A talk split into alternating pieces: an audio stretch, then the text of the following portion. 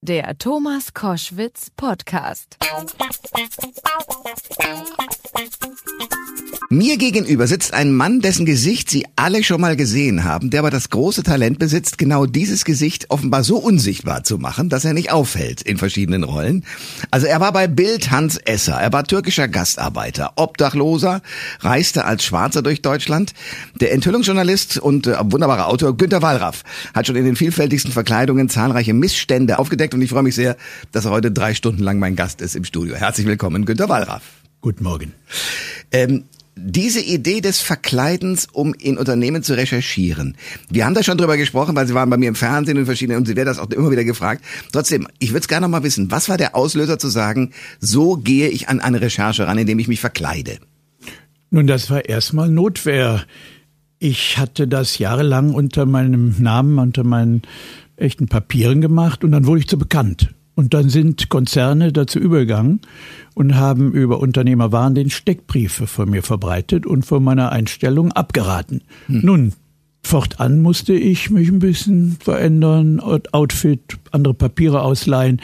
So hat das begonnen. Es hat natürlich auch eine gewisse, wie nenne ich das, äh, ja, dient der Wahrheitsfindung und man selbst ist viel betroffener als wenn man von außen recherchiert. Ich glaube, ich bin so auch lernfähiger. Ich kann so auch viel, mich viel mehr in andere hineinversetzen. Ich bin überhaupt ein besserer Fragensteller als Antwortgeber.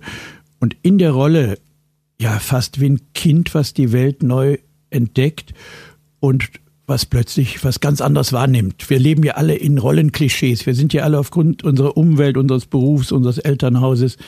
Wenn wir Glück haben, ist das alles prima, aber wenn wir noch Pech haben, sind wir ja alle festgelegt und da auszubrechen, ein anderer zu werden, ja, das macht auch Spaß. Das ist auch eine, ja, ein Abenteuer, eine Selbstverwirklichung, aber auch ein Dazulernen. Ich war immer ein schlechter Schüler übrigens, in abstrakten Fächern, in theoretischen Fächern. Hm.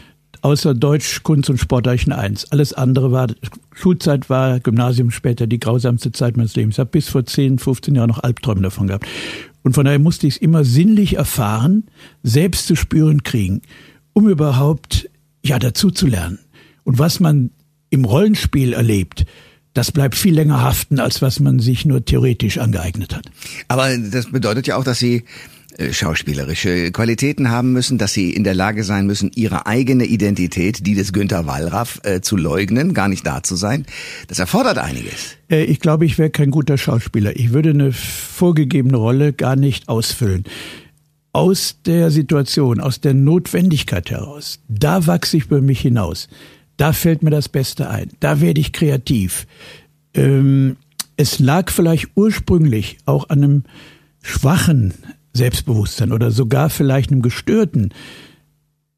Ich habe ganz frühe Tagebucheintragungen. Ich habe ja mit Lyrik mal angefangen, 16, 17-Jähriger. Mhm da war das schon drin. Ich bin schon tot und stehe noch da, mein eigener Schatten an der Wand und weiß nicht wie und wo und wann. Ich glaube kaum, dass ich je war. Das war ja fast eine Identitätslosigkeit. Und dann durch diese extremen Reibungsflächen habe ich wahrscheinlich eine Zugehörigkeit zu Schwächeren immer, zu Ausgegrenzten und auch eine gewisse, ja, soziale, ich war vorher doch ein bisschen sehr abgehoben und eine gewisse soziales Engagement auch ich bin vom introvertierten, allzu schüchternen zum sozial bewussten, manchmal auch zum Kämpfer geworden. Und ich habe jetzt noch kein überentwickeltes Selbstbewusstsein, was andere so in meinen Berufskreisen vielleicht ein bisschen übertrieben brauchen oder entwickelt haben. Das ist bei mir immer noch eher reduziert, aber mir reicht das inzwischen. Ich, ich bin so in mir irgendwie aufgehoben. Ich habe das aber durch diese extremen, oder mache es ja immer noch, gibt es fast wie eine, ja nicht Obsession. Es, ohne das bin ich irgendwie wie ein Junkie ohne Stoff, glaube ich. Sie haben mir mal erzählt, dass Sie als Ali verkleidet nach Hause kamen und Ihre Mutter hat sie gesehen. Die war ganz erschrocken, die hat sie vor allen Dingen nicht erkannt. Wie war das? Das war nun Zufall. Ich meine schon betagte Mutter machte sich immer Sorgen um mich, einziger Sohn. Von der kam immer der Satz, Junge, mach doch mal was Anständiges, schreib doch mal einen Roman. Ich sage immer, das können andere sehr gut, was ich mache, das macht so gut wie keiner, ja. Also die war immer sozusagen, zitterte um mich. Und ich war in meinem Wochenendurlaub in meiner Rolle als Ali, kam da aus dem Dreck aus Duisburg und da war die überraschenderweise zu Besuch und ich wollte sie jetzt nicht, die wusste davon nichts, von meiner Rolle, wollte sie nicht beunruhigen und habe mich da ganz normal verhalten wie ein Gast und mit ihr geredet in gebrochenem Deutsch. Die hat mich nicht erkannt. Das hat mich übrigens sehr beruhigt, dass selbst meine Mutter mich nicht erkannt hat. Und äh, dann bin ich wieder raus und dachte, treibt das Spiel nicht so lang, habe mich wieder zurückverwandelt und bin als ihr Sohn ihr wieder erschienen. Ja. Und dann hat sie mich vor mir gewarnt. Das vergesse ich nie. Sie sagte, hör mal, was war das für ein unangenehmer Mensch eben? Äh, ich sage, wieso? Das ist einer meiner besten Freunde, der hilft mir bei meiner Arbeit. Ohne den komme ich überhaupt da nicht zurecht. Ja, ja hör mal, ich habe Menschenkenntnis. Du bist viel zu gutgläubig. Du wirst dich nochmal an mich erinnern. Der wird ja nochmal sehr schaden. Schon diese stechenden schwarzen Augen und überhaupt der ganze Typ, der ist nicht geheuer. So, ja, ist ja unglaublich. Nach der Rolle dann später erst da war die übrigens noch klar, die war da nicht irgendwie äh, ähm, altersmäßig bedingt war die nicht irgendwie beeinträchtigt. Nee, nee, die war sehr. Was hat wach. sie da gesagt, als sie dann sozusagen die, die Auflösung des Geheimnisses Ach, erfuhr? was hast du da schon wieder gemacht? Mensch, äh, also irgendwie war sie einerseits stolz auf mich, andererseits aber auch immer in der höchsten, ja gut, das war auch eine Zeit, ich, mir flogen ja auch Prozesse und Kampagnen nur so um die Ohren und, und die lebte in einer Gegend, wo die, die Nachbarn auch Bildleser waren und in der frühen Zeit, als die noch Kampagnen gegen mich starteten, nicht, da erlebte die auch, sagt sie irgendwann, ich kann ja nicht mehr wohnen, ich muss hier raus, die Leute, die ächten mich, allenfalls, dass im Geschäft mal eine gut meinende Nachbarin, die sie erkannte, sagt, hören Sie mit Ihrem Sohn, nehmen Sie das sich nicht zu Herzen. Die Eltern von Bader Meiner und so, die können ja auch nichts für die Taten ihrer Kinder. Also auf der Ebene wird das abgehandelt. Oh Gott. Ne? Ja, ja. Hei, hei, hei. Äh, wir haben schon angesprochen, die Bild-Zeitung.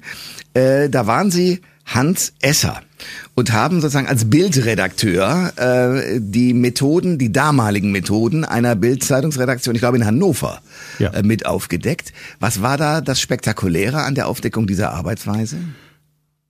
Das Spektakuläre war, dass das Normale eigentlich die Verdrehung, die Fälschung, die Erfindung war und es hatte so gut wie nichts mit Journalismus zu tun. Es war eine Wahnwelt, die da immer neu in der Retorte zusammengerührt wurde. Äh, Recherche war oft nur ein Vorwand, nicht? Da war bereits die Schlagzeile fertig und der Reporter hatte vor Ort zu gehen, wenn überhaupt, das konnte am Telefon abgehandelt werden, und wenn überhaupt, hatte er diese Schlagzeile zu belegen. Und wehe, er kam zurück und sagte, es war aber alles ganz anders. Das hat er vielleicht zwei, dreimal machen können, aber dann war er weg vom Fenster. Okay. Also es waren wirklich, es ist im Buch ja auch im Kleinen wie im Großen, später im zweiten Buch Zeugen der Anklage, waren ja viel härtere Fälle noch recherchiert. Und ich hatte dann auch ähm, Abschiedsbriefe von Menschen, die sich nach Bildberichten das Leben genommen haben. Und äh, in einem Fall, das war ein wahrer Katharina Blum-Fall, ich habe das auch zum Anlass genommen, aus meinen Honoraren eine Plakataktion, eine Boykottaktion zu starten. Da hatte jemand, dessen Frau nach einer Kindbettfiebererkrankung, nach einer Psychose hatte sich erhängt. Das war für Bild nicht schlagzeilenträchtig. Da lautete die Schlagzeile aus Angst vor Frühjahrsputz. Hausfrau erschlug sich mit Hammer. Reine Erfindung.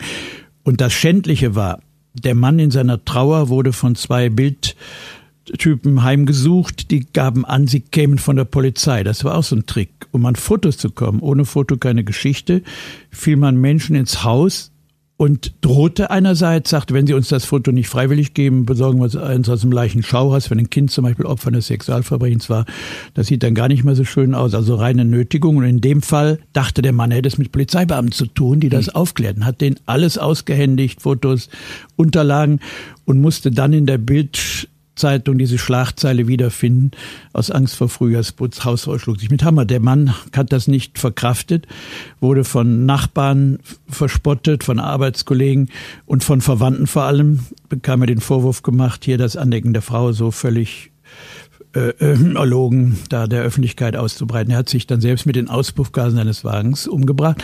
Und dann habe ich über meinen Rechtshilfefonds, äh, habe ich den Söhnen dann einen ich glaube 100.000 oder 150.000 D-Mark damals äh, Schmerzensgeld zukommen lassen. Und da habe ich Diesen Rechtshilfefonds habe ich gegründet und habe dann auch diese Schlagzeile benutzt, diesen Aufforderung, er schrieb in seinem Abschiedsbrief, wer etwas Ehrgefühl Verstand hat, sollte dieses Lügenblatt nicht kaufen. Und dann schrieb er noch, und das ist genau der Katharina Blume-Effekt, was Böll fiktiv in der Katharina Blume äh, äh, in dem Roman veröffentlicht hat, ja auch verfilmt von Schlöndorf, die genau an dem Punkt war der Mann. Er schrieb in dem Abschiedsbrief, ich wollte zuerst diesen Verbrecher, diesen Bildreporter umbringen aber ihr sollt keinen Vater als Mörder haben. Und äh, die Schande kann ich nicht überwinden und so weiter. Das hat was bewirkt. Das hat sich rumgesprochen und ich habe mit, auch mit äh, Schüler, Gewerkschaftsgruppen Aktionen gemacht, Aufklärungsaktionen, Boykottaktionen. Bild hatte vorübergehende Auflage von einer Million verloren. Das hat denen schon zu schaffen gemacht. Auch Politiker damals, Gewerkschafter haben Bild dann keine Interviews mehr gegeben. Ne? Also das hat ja, es hat sie zwar, auch spätere Bildchefs haben dann gesagt, ja, äh, da liege ich richtig. Sie haben da zuerst mal versucht, mit Prozessen das Buch auch zu verhindern. Das ist über Jahre auch nur zensiert erschienen. Sie hatten einen Richter in Hamburg, der auch im Hause Springer privat verkehrte, dessen einzige Tochter als Bildzeitungsredakteurin dann eingestellt wurde. Und äh, sie hatten vorübergehend eben Prozesserfolge. Der der Richter sprach von einem sogenannten Tatbestand des Einschleichens. Nicht, dass da was falsch war, sondern die Methode, unter anderer Identität, denen beizukommen, die wurde kriminal, die wurde illegalisiert. Mhm. Und ich habe dann aber, und das äh, muss ich sagen, wir leben tatsächlich in einem Rechtsstaat. Ich habe diese Prozesse langfristig immer wieder gewonnen. Aber hätte ich nicht so hohe Auflagen, würde ich heute als Lügner dastehen. Das hat über 250.000 D-Mark Prozessgerichtskosten, bis ich dann beim Bundesgerichtshof Erfolg hatte und dieses Grundsatzurteil, Lex Wallraff in der Justizgeschichte festgeschrieben, auch für andere Kollegen hat das inzwischen Bedeutung, erweitert den, den Spielraum und die Meinungsfreiheit. Und in diesem Grundsatzurteil heißt es, wenn es um gravierende Missstände geht, es muss nicht um kriminelle Zustände gehen, um gravierende Missstände geht, hat die Öffentlichkeit das Recht, darüber informiert zu werden, auch wenn es unter Täuschung erlangte Informationen sind, also hier bei mir mit einem Papier, in einem Outfit. Und im Fall der Bildzeitung wurde dann noch in der Urteilsbegründung festgehalten, wörtlich, da es sich bei der Bildzeitung um eine Fehlentwicklung im deutschen Pressewesen handelt, müsse meine Methode äh, rechtmäßig sein. Günter Wallraff ist mein Gast bei Koschwitz zum Wochenende. Ein Mann, der ähm, als Autor, als äh, Journalist, als Aufdecker bekannt geworden ist, auch im Fernsehen. Darüber reden wir gleich noch. Bei RTL gibt es da neue Aktivitäten. Ich würde aber gerne auf den, auf den Jungen zurückkommen. Sie haben gesagt, der Schüchterne, der eigentlich kein großes Selbstbewusstsein hatte. Wie sind Sie groß geworden? Wo sind Sie groß geworden? Wer hat Sie groß gezogen? Ja, bei mir im Elternhaus schon brachen sich zwei Welten. Ich meine Mutter aus einem eher großbürgerlichen Elternhaus, Eltern Klavierbauer, äh, Klaviermanufaktur, ursprünglich hugenottischer Herkunft, Panier, Panier aus Marseille waren das Religionsflüchtlinge. Und mein Vater, unehelich, von der Familie irgendwie verstoßen und nicht richtig aufgenommen und dann sehr früh schon von zu Hause ausgebrochen, durch die Welt gereist, Abenteurer und dann irgendwann das, was Bertraven in seinen Büchern schrieb, hat er erlebt. Er konnte, er konnte toll erzählen und lebte in seiner Erinnerung. Und dann in Spanien wurde er vorübergehend sesshaft. Er war Gastarbeiter in Hospitalet vor Ort von Barcelona, 20er Jahre, und lernte dann eine Spanierin kennen und lieben, heiratete sie, brachte sie mit nach Deutschland und die starb dann hier an einer Lungenentzündung und dann lernte er meine Mutter kennen. Und in diesem, ja, in dieser Ehe waren zwei Welten, die aufeinander prallten. Eine glückliche Ehe, wenn man so sagt ich ein Einzelkind, nur mein Vater starb viel zu früh mit, da war ich 16. Und er hatte sich auch durch äh, Fließbandarbeit in der, so nannte er das, Lackhölle bei Ford, wo die noch ohne entsprechende Schutzmaßnahmen Autos lackierten, hatte er sich eine schwere Nierenschädigung zugezogen. Und vielleicht war es ganz Zufall, dass ich dann äh, als erstes meiner Fabrikreportagen am Fließband per Ford anheuerte. Hm und das damals thematisierte. Das war die erste Veröffentlichung. Äh, war das 13 unerwünschte Reportagen? War das? Nee, das war noch davor Industriereportagen. Ah, okay. Ne? Da hatte ich zwei Jahre in Betrieben gearbeitet, hatte das einem Gewerkschaftschef Redakteur der IG Metall zu verdanken. Der hat meine Sachen regelrecht durchgekämpft. Das war auch nicht selbstverständlich. Da gab es zum Teil Arbeitsdirektoren oder Vorstände. Ich weiß noch, wie damals die Werftreportage. Die sollte verhindert werden. Da war der dortige Bevollmächtigte Runau, späterer Lufthansa-Chef, damaliger noch IG Metall Vorstandsvorsitzender, der konnte es mit den Werftgewaltigen sehr gut. Und der jonglierte darum, ja, muss das denn sein? Ach, und da musste man, ja, mein Freund, der Chefredakteur, zweimal nach Hamburg oder dreimal nach Hamburg, um das zu verhandeln. Das, die Reportage durfte dann nur ohne Namensnennung erscheinen, sodass dann eine andere Werft, Howald, protestierte und fühlten sich angesprochen. Bei denen waren die Zustände nämlich ganz ähnlich. Ne? Ah, okay. Und äh, dem habe ich zu verdanken, dass die regelmäßig auch in der IG Metall Zeitschrift erschienen. Und so habe ich, nachdem ich erstmal ein halbes Jahr auf Tremtour war, Skandinavien, Obdachlosen, Asylen gelebt habe, habe ich dann, das Thema war eigentlich Fabrikarbeit, Fließbandarbeiter, Kochtarbeit, bei Siemens gearbeitet, bei Thyssen schon ein halbes Jahr und ja, das war meine frühen Veröffentlichungen, die damals noch eine kleine Auflage, ich glaube 2000 Exemplare, mehr hat das Buch nicht überschritten hm. und war in einem, in einem damals äh, traditionsreichen linksliberalen Verlag, antifaschistischen Verlag Rüden und Löning erschienen. Der wurde von Bertelsmann äh, vom Bertelsmann-Konzern geschluckt.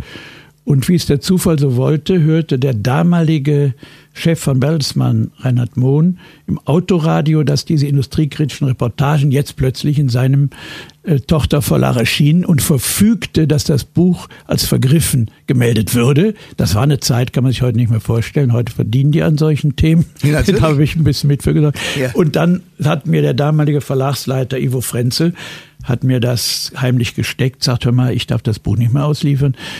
Und so konnte ich die Rechte frei bekommen und bin damit zu Kiepenheuer und Witsch und von daher hat das dann Jahre später, in der 68er Zeit, wo das plötzlich ein Bestseller, Auflage über 500.000 oder fast eine Million, wurde Schullektüre, ja, so ändern sich die Zeiten. Ja. Würden Sie sagen, dass äh, Julian Assange ein Kollege von Ihnen ist? Einerseits, andererseits. Jetzt, wo er als Verfolgter wirklich hier zittern muss, da nicht irgendwie über Umwege ausgeliefert zu werden, seiner habhaft zu werden, würde ich schon sagen, ja, auf jeden Fall. Andererseits überschreitet er Grenzen, die ich als sehr bedenklich ansehe, als er nämlich diese ganzen Iran-Papiere ungeprüft, ungefiltert äh, in die Öffentlichkeit brachte.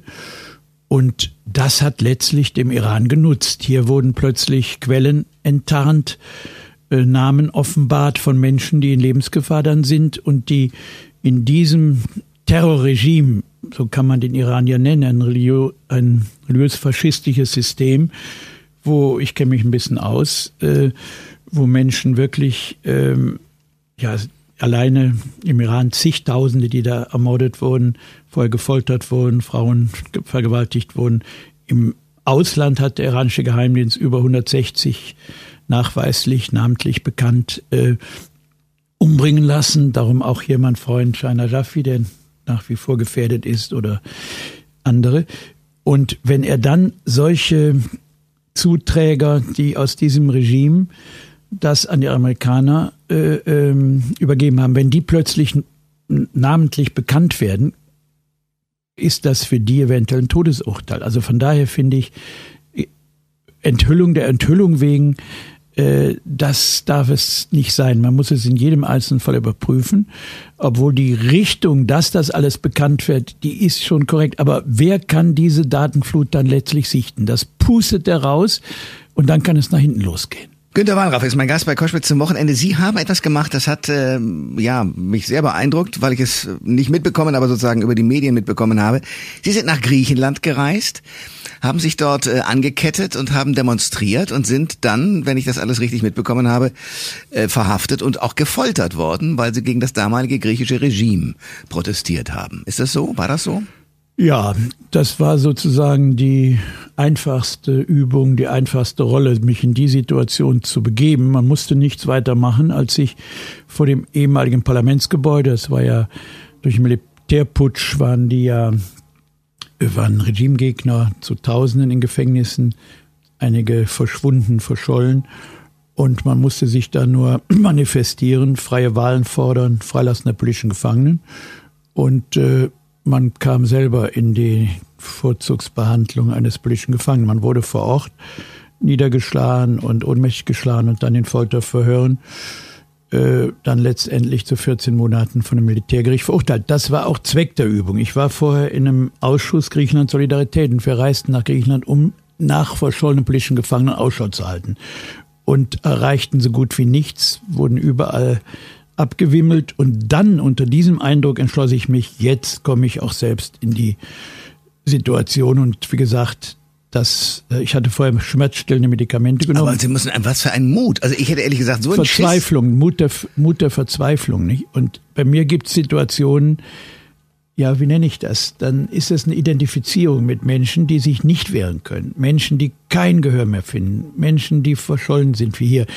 Und dann sage ich mir, dann werde ich einer von denen. Und hm. dann riskiere ich es auch. Also man muss andererseits sagen, alles, was ich mache, betreibe ich auch spielerisch, situationsbedingt. Ich spiele für mein Leben gern und es kann vorkommen, dass ich dann auch schon mal äh, mein Leben aufs Spiel setze. Und das war hier der Fall.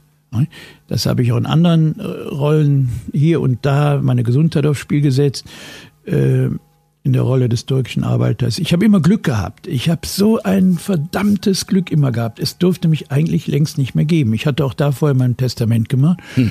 Und wenn ich zurückblickend sehe, wieso eigentlich bin ich nicht juristisch und äh, ähm, ja auch physisch da längst alle gemacht worden oder dann muss ich verdammt aufpassen. Ich bin ja Agnostiker, ne? ich bestehe ich auch drauf. Ich muss verdammt aufpassen, dass ich nicht am Ende noch zum gläubigen Menschen werde.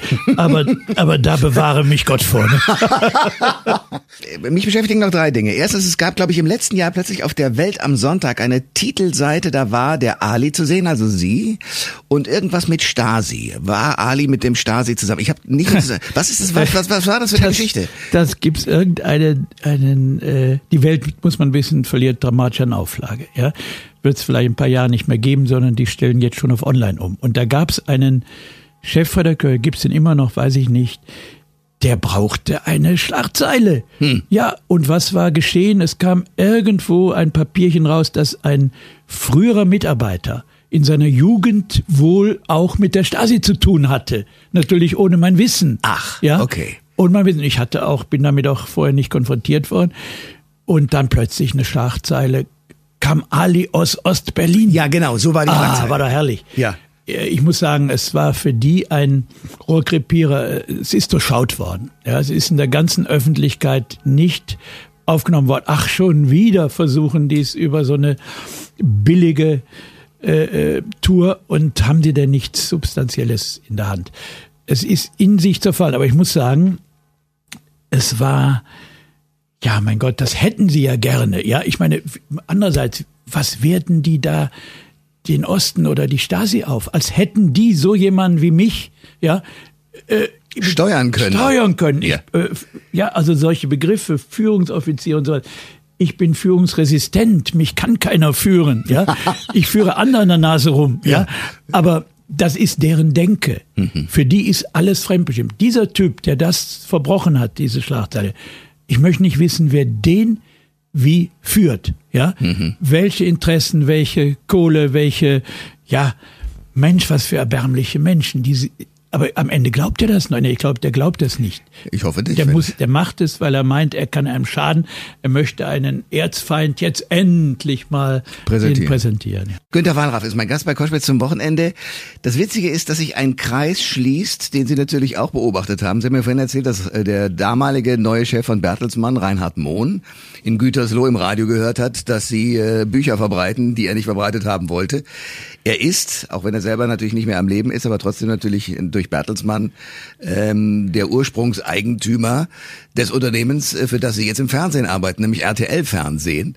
Und für die sind Sie in verschiedenen Rollen wieder unterwegs, beziehungsweise für eine Frau, die Sie unterstützen. Was ist, was passiert da genau? Nun, von mir kommt selbst eine größere Reportage im Herbst, ja, wo ich auch verdeckt wieder unterwegs bin nachdem meine Rolle als Paketauslieferer ja auch im RTL eine sehr hohe Zuschauerbeteiligung hatte. Ich habe vorher ja auch Sachen ARD, ZDF gemacht, werde ich auch weiterhin äh, mir vorbehalten. Allerdings muss ich sagen, ich erreiche die Zielgruppe nicht mehr. beim öffentlich-rechtlichen über 50 ist so der Durchschnitt. Äh, Während bei RTL ist deutlich jünger. Da haben sie die 14, äh, 40-Jährigen als Hauptzielgruppe und das sind diejenigen, die ich auch erreichen will, die die mit meiner Arbeit auch entsprechend was anfangen sollen und äh, Konsequenzen daraus ziehen sollen. Und äh, die will ich aktivieren. Und das erreiche ich eben über RTL. Und ich muss Ihnen sagen, das war für mich ganz erstaunlich. Es war ein überhaupt kein Versuch, irgendwas abzuschwächen. Kein Versuch, mich da irgendwie juristisch äh, zu beeinträchtigen. Im Gegenteil, ich musste dem Chefjustiz ja schon mal sagen, aufgrund eigener Erfahrung, passen auf, da soll man ein bisschen vorsichtiger sein, da brauchen wir noch ein paar weitere Zeugen. Also ich hatte absolut freie Hand. Das war eine richtig wohltuende und auch die Kollegen, mit denen ich zu tun hatte. Gut, das ist nicht jetzt der gesamte Apparat, das war schon eine gewisse, ja, ich kenne die anderen ja auch nicht. Also da muss ich sagen, ich habe da eigene Bedenken eigentlich widerlegt bekommen. Und jetzt ist das ein Einzelfall erstmal, wo eine junge Kollegin, die habe ich beraten, die habe ich begleitet. Ich kann keinen Frauenjob annehmen. Ja, klar nicht. Das ist mir nicht vergönnt. Auch altersmäßig wäre mir dieser Job nicht vergönnt gewesen. Also macht es da jemand sehr selbstständig und sehr, sehr begabt und mit, ziemlich, mit einem Engagement wirklich bewundernswert. Und äh, da bin ich auch selber dann wiederum in einer Rolle drin. Nicht? Da tauche ich als Menschenhändler auf und das hat mich erstaunt. Da sitze ich hier, wie wir uns gegenüber und zwei Stunden oder über eine Stunde ein, ein intensives Gespräch und der hat, der kennt mich, also in, den, der hat mich schon als Gegner im Kopf, aber er kennt mich nicht. Wie großartig. Das, und wir liegen, wir sind äh, maximal zwei Meter voneinander entfernt. Ja, und wir saßen noch näher. Ne? okay. Und wow. so, so war es ja auch in meiner Rolle als Paketauslieferer. Ich habe tausend Menschen vor der Tür gestanden und Pakete in die Hand gegeben. Da ist es die Uniform, die sie verschluckt oder die sie anonymisiert. Ja? Was ich gesagt habe am Anfang, Sie können sich unsichtbar machen, Ihr Gesicht verändern, so dass man Sie nicht mehr erkennt. Aber gerade bei den Paketauslieferern haben, haben Sie ja einiges bewirkt, muss man sagen. Also ja, äh, ich dachte ja dann am Anfang, weil ich, ich bekomme Zuschriften, wo ich auf ganz schlimme Zustände hingewiesen werde und da hatte ich GLS-Zuschriften, mehrere und dachte, Mensch, das ist das Allerschlimmste auf dem Sektor und das tust du dir jetzt mal an. Inzwischen aber nachdem die Reportage veröffentlicht ist in der Zeit und auch RTL und auch im Buch aus der schönen neuen Welt, nachdem ich das also sehr breit gestreut veröffentlicht habe, kriege ich an die tausend Zuschriften. Jede Woche kriege ich neue Zuschriften von allen anderen Paketdiensten. Hermes ist fast das Schlimmste. Hm. Äh, dazu kommt DPD, das sind die noch größeren, weil die Branche ist aufgerüttelt auch die Betreiber der Branche, da gibt es Gespräche und hier und da geben sie in Einzelfällen nach. Aber das, die gesamte Struktur ist nicht zu, ist nicht zu ändern. Auch Dumpingpreise im Paketdienst. Wir sollten wirklich bei den Ordern, da kommen wir auf die Frage, wo noch die Bedingungen einigermaßen äh, in Ordnung sind, das wäre die Deutsche Post auf jeden Fall. DHL, obwohl auch mit Ausnahmen, wenn die an, zu übergehen, auf Subunternehmer zu verlagern und vor allem UPS die waren mal sehr in der Kritik und die haben daraus gelernt. Die haben inzwischen Standards, die haben ganz klare Arbeitszeiten, sie haben Urlaubsgelder, Krankengelder, sie äh, haben Festanstellungen und da muss man sagen, das ist die Königsklasse. Alle Informationen zur Sendung gibt es online auf thomas-koschwitz.de.